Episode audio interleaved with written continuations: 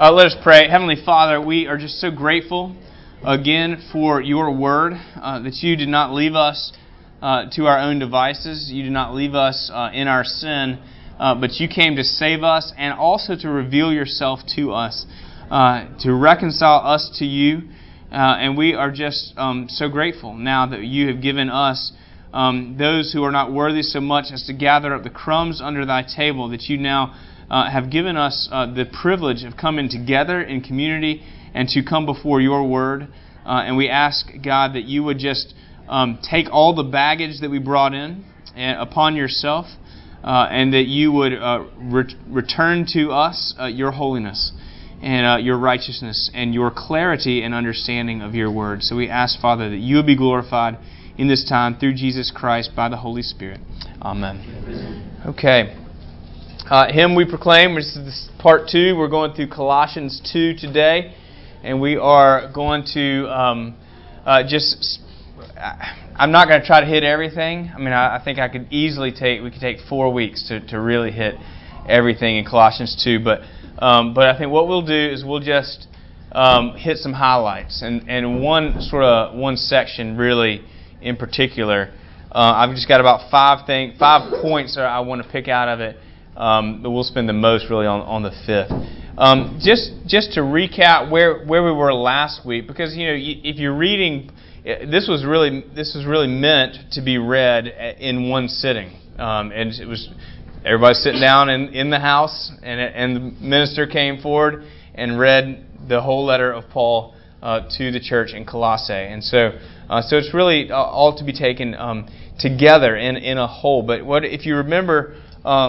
What we uh, what we heard last time is that, that Paul is address Paul has never met them, and he is uh, but he is addressing uh, false teaching. Remember, Epaphras met Christ through the ministry of Paul in Ephesus, and then went back to his hometown of Colossae and started telling people about Jesus. And they people were converted, and they were, came together as a in a house church, and um, and then planting more house churches there. The same thing seems to have happened in Laodicea.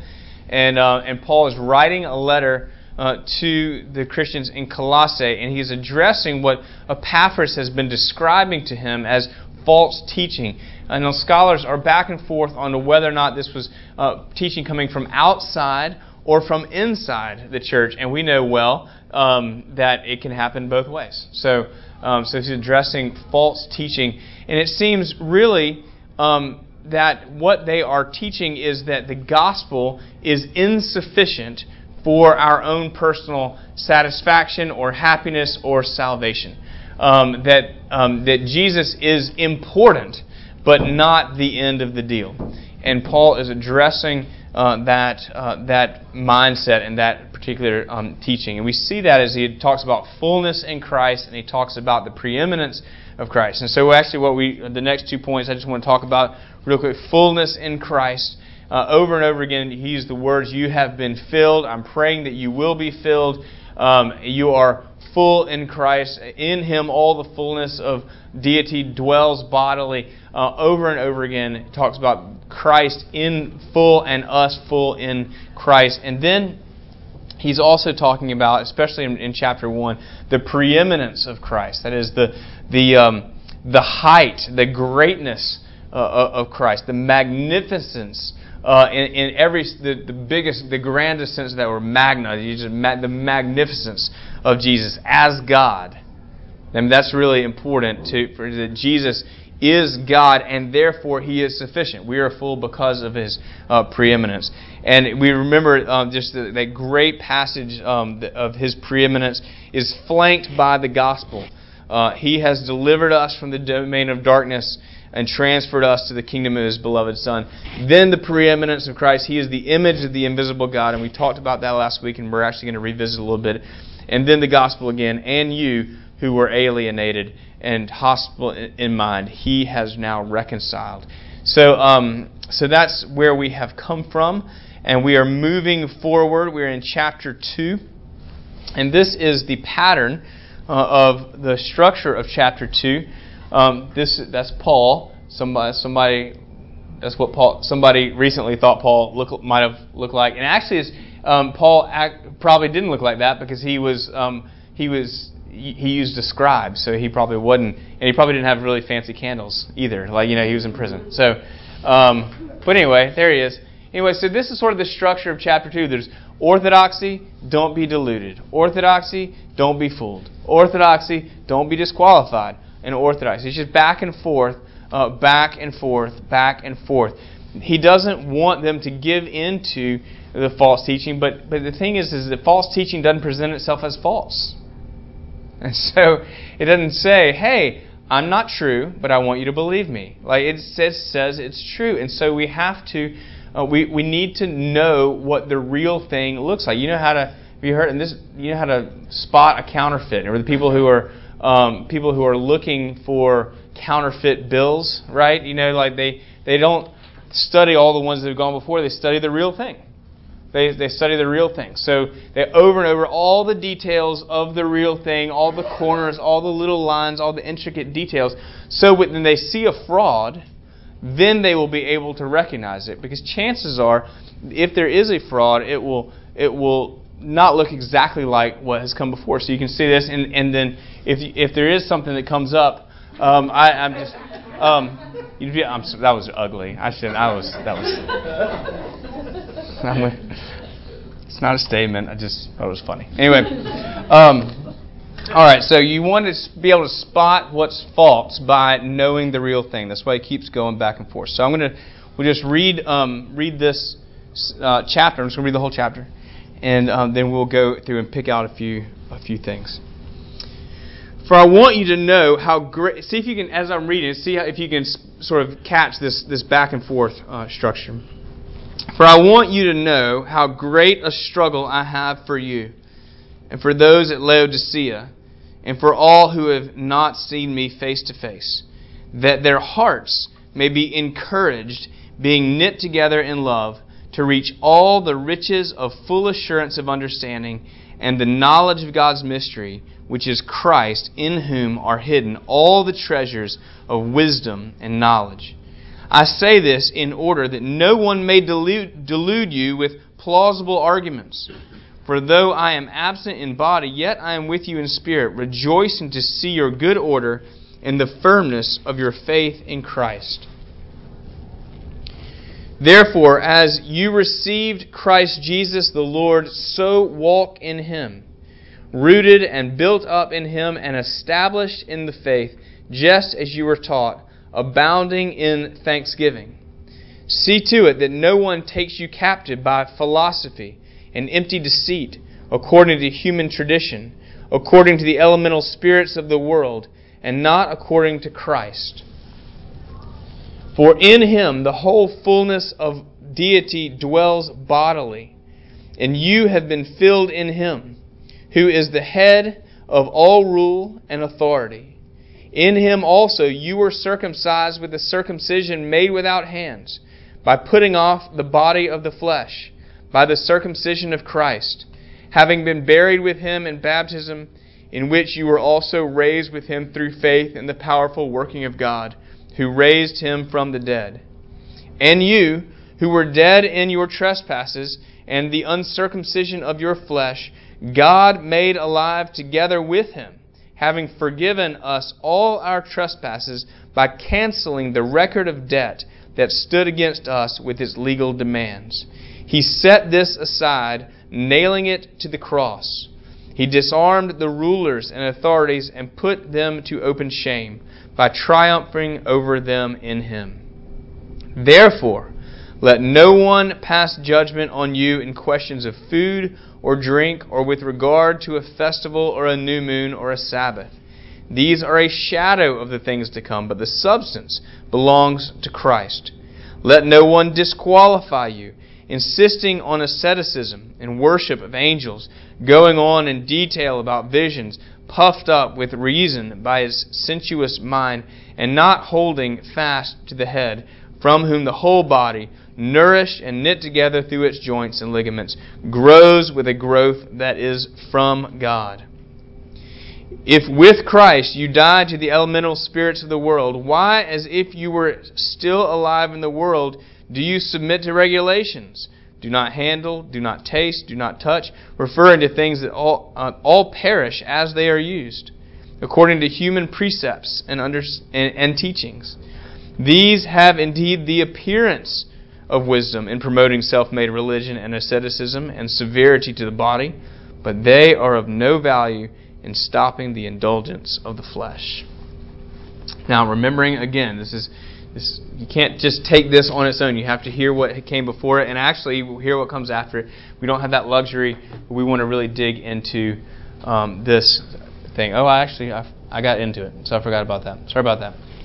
So, um, uh, and some of you grabbed Bibles, and some of you don't have Bibles. There are Bibles every. If it will help you, it's just it's just as a help. And I'm sorry I didn't put those up. We're actually not going to read the second half of the chapter anyway anymore. So you can go back and take a look at it.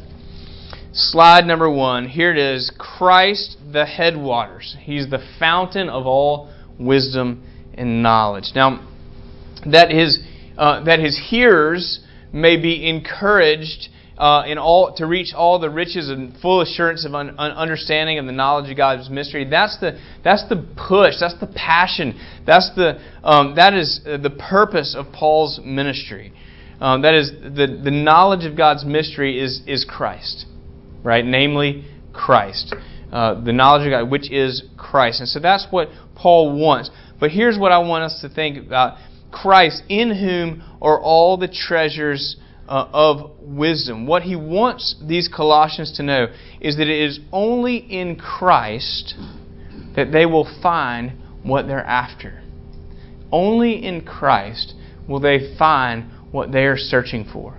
And you think about um, how critical and how important wisdom and knowledge were to the to the Greek culture. I mean, before uh, this time. They had had such luminaries as Plato and Aristotle and Socrates and and and they would, as we see in Paul, like in Athens and other places, uh, they just kind of sit in the in the market and they just talk and, and they're just trying to come up with new ideas, right? So the PhD programs, right? They're just they're just sitting around coming up with trying to come up with new ideas uh, to look like they're really uh, smart, and, and they have this appearance, this this sound of great wisdom, and probably you know mixed in, or, or I, I don't mean to say that they weren't wise, but wisdom was hailed and held up as incredibly important in this culture. And what Christ is saying to these predominantly Gentile people is that in Christ is true wisdom found. In Christ is all the knowledge that we could ever uh, hope for. Uh, the uh, one commentator on Colossians, his name is uh, Douglas Moo. Uh, he says that uh, Christ is the one in whom is to be found all that one needs in order to understand spiritual reality and to lead a life pleasing to God. Uh, say that. Read it again. Christ is the one in whom is to be found all that one needs in order to understand spiritual reality and to lead a life pleasing to God. So you, um, you don't need to know Christ to have wisdom about how to rethread a faucet or to bake a cake or to trade a stock. Like the, you know, like there's really wise people in those regards that don't know anything about uh, Jesus. But if you need to know your reason for being, your purpose in life, if you need to know the truth about human nature, the truth about the nature and the character and the power of God, if you need to know about the nature of the very universe itself, then you need to know, look no, no further than Jesus Christ. That's what Paul is saying to them. That in Him, is all the wisdom about everything that was uh, part is part of the created order. All wisdom about how to relate to one another and how to relate to God is starts and ends in Jesus Christ. He is the Alpha and He is the Omega. I mean, Jesus' ministry is one of diagnosis and um, devastation and deliverance. Right? He died. Jesus, in his uh, Gospels and his teaching, and what Paul um, gives to us over and over again, is that Jesus diagnoses our problem. That is our our desire to be gods unto ourselves. It's right back in the garden. We're no different than Adam and Eve in that regard. We want to be gods unto ourselves, which is not. I, some lady said, "I would never want to be God." His his job is too hard. Well, we don't want to be God, God. You know, like we don't want to like have to make sure Saturn keeps his rings in order. We we we want to make sure that we are in charge of our own lives. that we that we are um, wise unto ourselves, that we are in charge of what is right for us. And he diagnoses that we want to be the primary and um, uh, the primary means of accountability is unto ourselves uh, and alone, and he devastates that by demonstrating the law of God. I think I'm thinking specifically of uh, the Sermon on the Mount, where he takes the bar of the law and raises it, or shows that it's already raised, not just to external behavior, i.e., don't murder, um, uh, but to internal uh, motivation as well. If you look at your um, brother with hatred, then you've murdered him in your heart. Um, and we're all uh, there's there's no he takes takes the wall and gets it to a, a, just insurmountable uh, level, uh, and then he delivers us to the other side of the wall. Right. So he he does he diagnoses our problem, devastates our ability to uh, or our thinking that we can solve our own problem, and then delivers us from the problem. He he is that is the ministry of Jesus. In him, all wisdom uh, is to be found. Okay. Um, I'm going to charge on through rather than taking questions or comments, and I'll do that. I'll take questions or comments after the next one. Number two is that um, in verse four that no one may delude you with plausible arguments. I just I found this a, a, an arresting little phrase. Um, other translations say, New Living Translation says, deceive that no one may deceive you with well crafted arguments or the King James, I love this, to no one beguile you with enticing words. Um, the, the word delude there definitely has in mind deception. Um, um, the word, the Greek word is paralogizomai. And if you think of the word logos, which is, is the word to logizomai, is a, a rec, to reckon or to give account. And the word para, you think like a parachurch organization is a, a, a, church, a ministry outside of the church. So it's, this is an outside word, an outside reckoning. Uh, in other words, it's, um, it's to purposely give an account outside of the truth. That, that's, that's the word. It's deception. That no one may delude you. And I, I think we, we tend to think dilute. At least I do anyway. That's the first word that comes to mind That no one may dilute you. But it's it's not just watered down. It's completely outside of the truth. That's and and yet it's it seems plausible. What a what a now the word for it's one word in Greek, plausible argument, and and so that's why it's translated elsewhere, enticing words or well-crafted arguments. It's it um it's speech that is adapted and crafted in order to persuade. I mean, it's it's not that's not necess- doesn't necessarily have a negative connotation. I might be using that as as well uh, to not today, but um, but it's it is um, when it's paired with delusion, we can see the sort of um, the sinister nature behind it, and and and to to be fair, the people who are um, proclaiming it believe it. They're, they are themselves deceived. It's ultimately an act of um, uh, of Satan's authority, his grasp over them. I've never, I mean, rarely met anyone who knew they were being deceptive. They just, it just sounds good to them. They've bought into it whole hog. And, and the alternatives to, to Orthodox Christianity, most of them don't sound too bad, right? And I'm just, I'll just go through a few. All you need is love. You know, I mean, okay, Saint Saint John Lennon, um, and and um, but it's uh, you know, and that's and gosh, I've heard that so many times just within the church. All you need is love. All religions are the same, and it really just boils down to uh, loving each other, love your neighbor as yourself. Be good, be a good person. Um, uh, coexist, right? I mean, that sounds good. Why? Of course, coexist. It sounds so good. Can't we all just get along? What we really, give peace a chance. I, I mean, can't we just get uh, get along? That sounds so good. And on the surface, it there's some truth to it. Or the, or the idea that truth is relative. Boy, that sounds good. I mean, you might say, well, as a Christian, that doesn't sound good. No, it, it, it sounds good because if truth is relative, then you get to do whatever you want. And nobody can say otherwise. That's what coexist really means. If I promise to coexist with you and not, not speak against your belief, then you have no authority to speak against my belief. And therefore, what coexist really means is leave me alone. So, tell that next time you go to whatever place and see a bump sticker. Just tell them. Just tell them. Um, I don't want to leave you alone, and see what happens. Um, uh, or you you have the power and the potential to be anything and do anything that you want to do. I mean that good God. I mean that, that doesn't that sound good? Is it true? No, you've been created for a purpose. Some of you are really good at accounting, and some of you should not be in accounting, right? Like, you can't do it.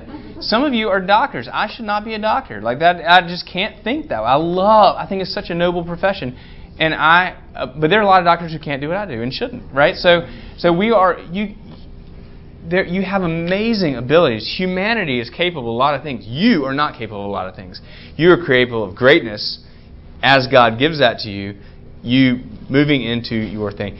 Anyway, all this to say that plot they, it sounds good sounds good. And and yet the other thing is is it, what it makes it makes Christianity sound bad. I mean there there is um, there's no end to disparagement. You know that there's no middle ground.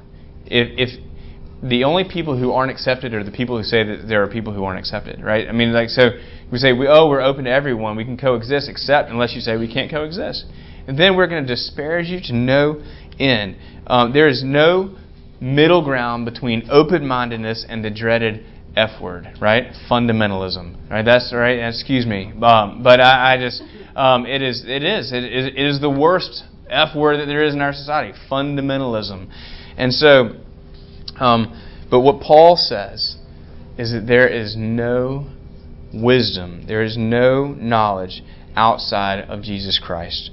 So, um, so I just want to hold that up. That it sounds good. And it sounded good then, and it still sounds good now. Um, all right, so we're going to stop real quick. Any any questions? Any questions? Any any thoughts? Any clar- need for clarification? All right. Therefore, as you received Christ Jesus the Lord, uh, so walk in Him. What it, what is, I want to ask, what does it mean to receive Christ Jesus the Lord? and this is that's a literal translation. The NIV says to receive Christ Jesus as Lord. But Paul's words are stronger than as Lord. It's He's the Lord. He's the Lord whether you receive Him or not. Right? What does it mean to receive Christ Jesus as Lord? I was watching um, some football uh, while I was uh, um, I'm, I, I, this had my total concentration. But I was, um, I, I, I, was, and, and, I had thought, you know, it looks, um, it looks less like this, where you got to go up and get it, right? You got to, I mean, wow, I mean, what an incredible, and it looks a lot more uh, like this. Um, to receive Christ Jesus, the Father placing the ball in the hand of the delighted uh, child. You know, that's that's what it. That's much more what it looks like to receive Christ Jesus as Lord. Um, we, we hear about like asking Jesus in our heart, and there's been some, uh, there was a provocative um, a, a, book with a provocative title put out by a youth minister recently that said um, stop stop asking Jesus into your heart, you know, and because um, I think what he was saying is it's not a biblical it's not a biblical image, um, but the point the point is, is if you if you ask Jesus into your heart, then the one issuing the invitation to Jesus is you, rather than the other way around, where Jesus is the one who is issuing the invitation to us. And we are simply receiving uh, the word that has been given to us. We are on the uh, receiving end, not the inviting end. So, um, so to receive Jesus as Lord, I'll, I'll just leave that up there, is to acknowledge Christ's preeminence is to acknowledge what we read in chapter 1. He is the image of the invisible God. He's the firstborn of all creation. For by him all things were created in heaven and on earth, visible and invisible, whether thrones or dominions or rulers or authorities, all things were created through him, Jesus, and for him.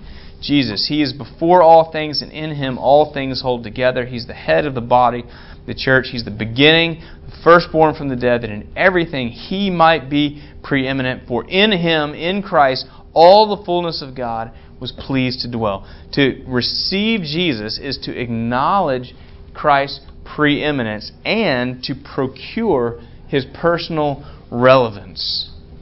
To procure his personal relevance. And, and then this is again chapter 1.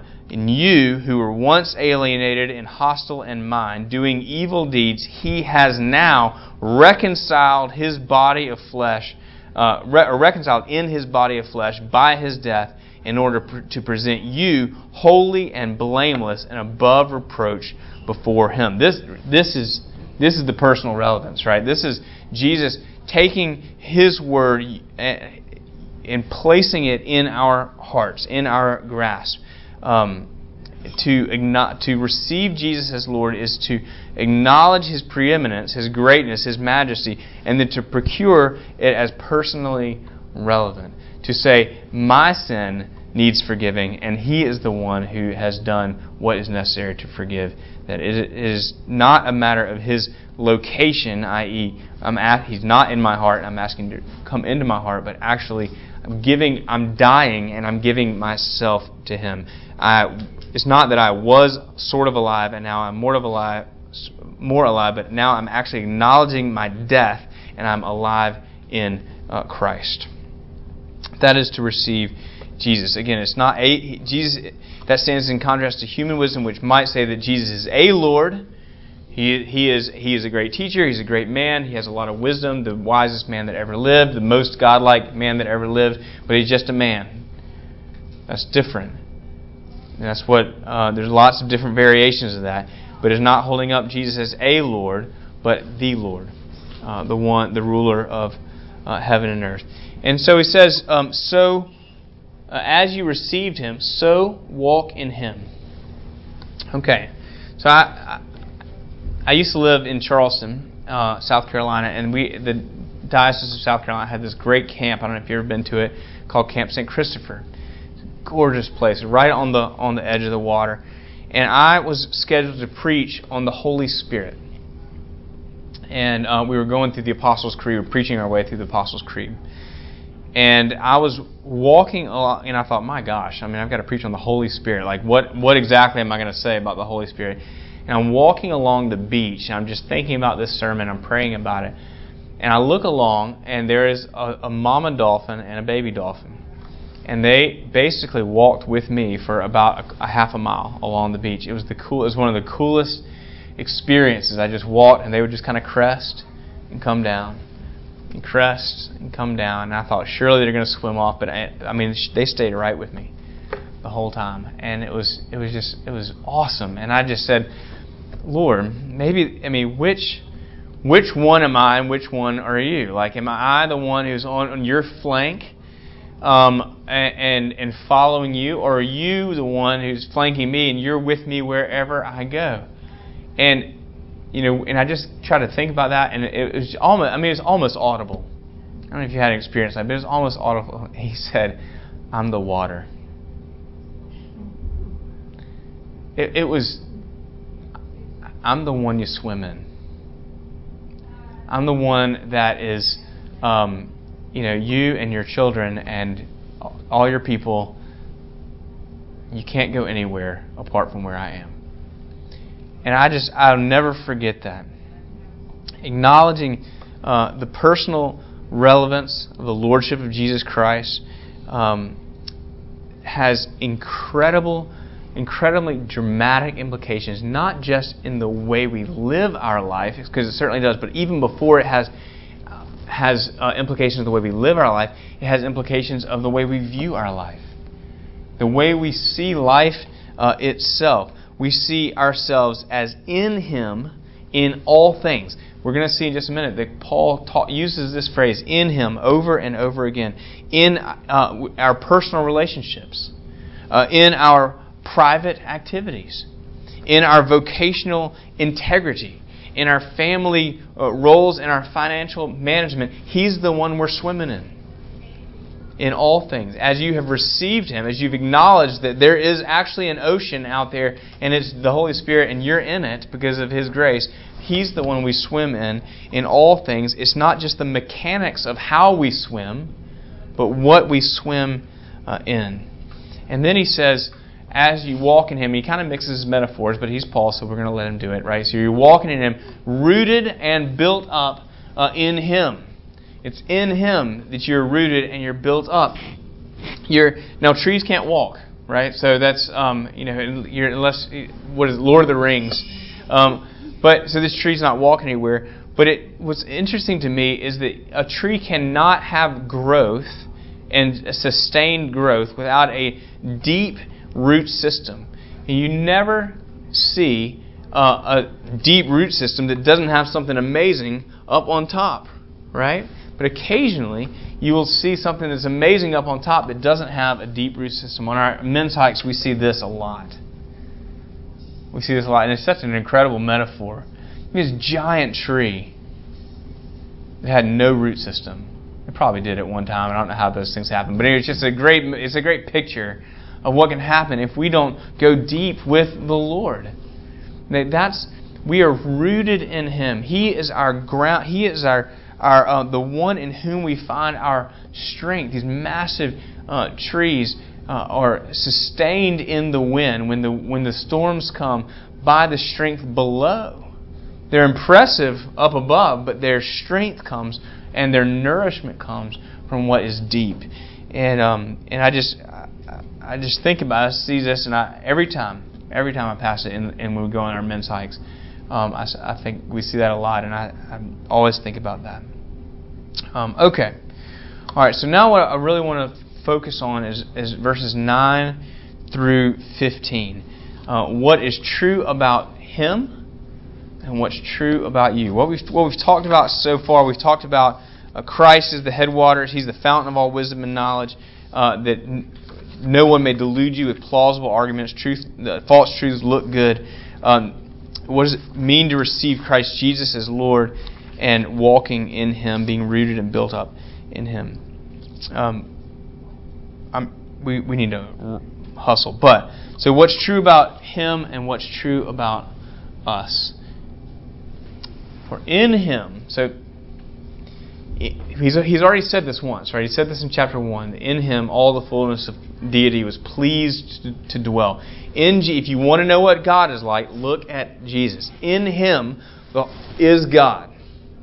And yet, you and I, Paul says, are also in him. It's not transitive, it's not transitive property. If God is in him and you're in him, then you are God. That's not what he's saying. All of God is in him, but now you are taken and placed in, in the envelope of Jesus Christ. For that is salvation. That's a picture of salvation. You are protected. You are in in this a sort of womb, a a, um, a, a, a bubble of His own righteousness. You're uh, you're caged in His righteousness, and you can't get out. You wouldn't want to get out, but you, you, you it's because He said it. He said so that you're in there. In Him, everything about God, uh, the, the power of God, the righteousness of God, the holiness of God, the judgment of God, the creativity of God, the relationships of God, the love of God are there in Jesus. That's what's true about Jesus. And now, what's true about you is that you have been filled in Him. Isn't that interesting? You're in Him, and yet you're the one who gets filled. If there's a cup, if I, if I have a cup, then it's filled when the coffee goes here. But if you're the cup and you go in Him, you're and yet you're the one that gets filled, right? Like that's a it's a it's a strange way, but in you are in Him, and you are the one who's uh, being filled. You are the um, you you who we who deserve to be on death row. We're not just given the presidential pardon, we're actually put on the staff. Um, it is uh, he is the one who is the head of all rule and authority, not just earthly governments, but in all powers and principalities in the heavens uh, and on earth. That we and we are filled in Him. Uh, Paul uses this important phrase in Romans a lot, really all throughout his letters, that we are in, in Him. We are enveloped in Him. You can see the his train of thought. So this is what's true about you. You have been filled uh, in Him. That's true. You now you might not always feel feel filled, but you are.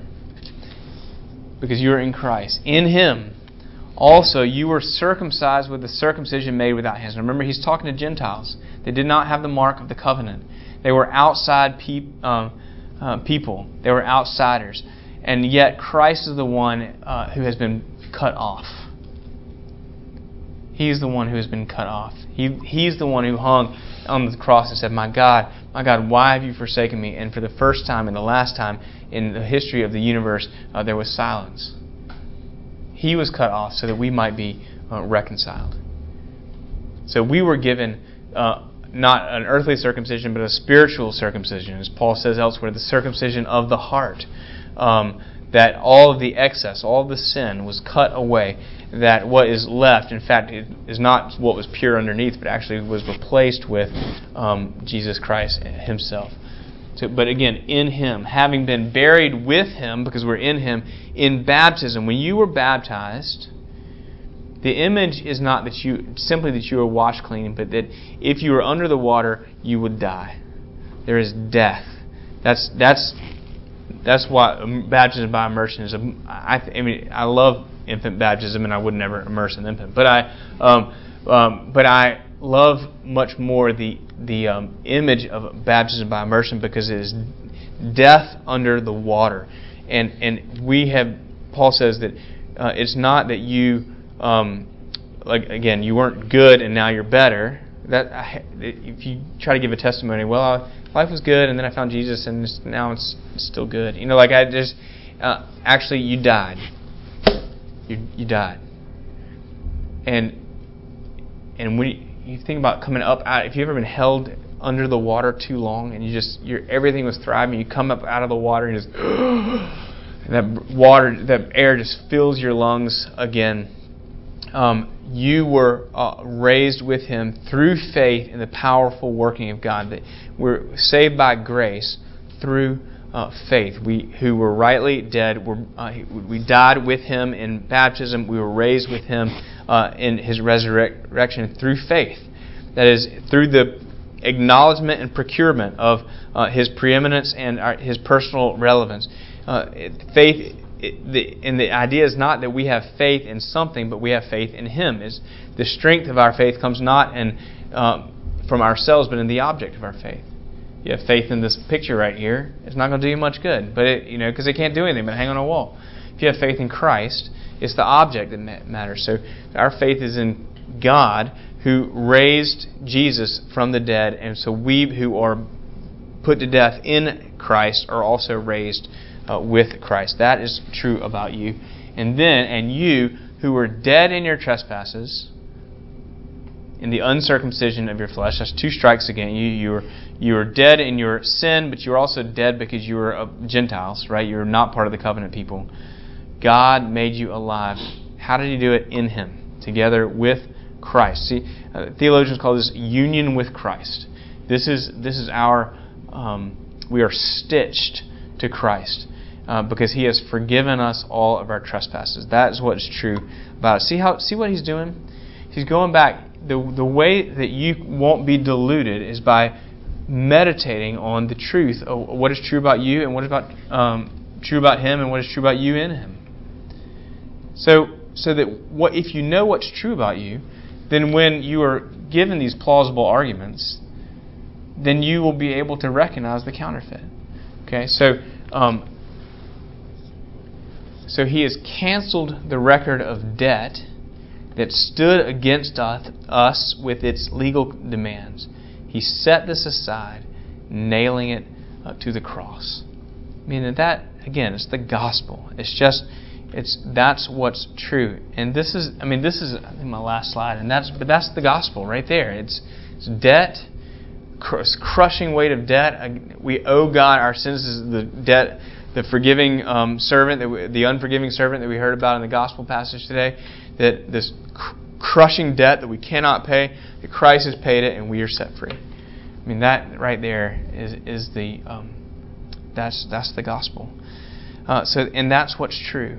And if anything comes to you and offers anything other than a, than freedom of spirit, then you know that it is not true. Freedom in Christ, uh, not fr- we, we even twist freedom around uh, because we think freedom is to be able to do whatever we, we want to do. But actually, given left to our own devices, if we did whatever we want to do, we'd find ourselves in slavery. Justin Terry, when he was preaching in Lent, he was talking about a woman who gave herself sort of over to sort of debauchery, and I don't know. He said, she's like, you know, I'm free to do what I want. He said, are you free not to? It's a great question. In Christ, uh, we are free uh, not to do whatever we want, but to serve the one who loves us the most, and to be uh, slaves to to Him, slaves to righteousness. That we are caged again by that by that righteousness. Um, it is a remarkable thing. Now we're going to go on. We've seen the gospel, and we've seen he keeps going back to it as we go into chapter three and four. We, he gives a lot of description about how we um, are to live, and yet it's all rooted here in in the gospel. Um, and it's uh, it's we'll have to talk about that tension uh, next week. Let me just uh, close up in prayer, and then we can go because I got to go to church. Uh, Heavenly Father, thanks so much for your word. Thank you for the freedom of the gospel that you have taken the w- crushing weight of debt and his legal demands, and you nailed it to your cross, and that you hung there and died so that we might live and enjoy freedom uh, with you, reconciled uh, to our Father. We ask, God, that you would give us the grace as we have received you to so walk in you, to be rooted and built up in you. We ask this in Jesus' name. Amen.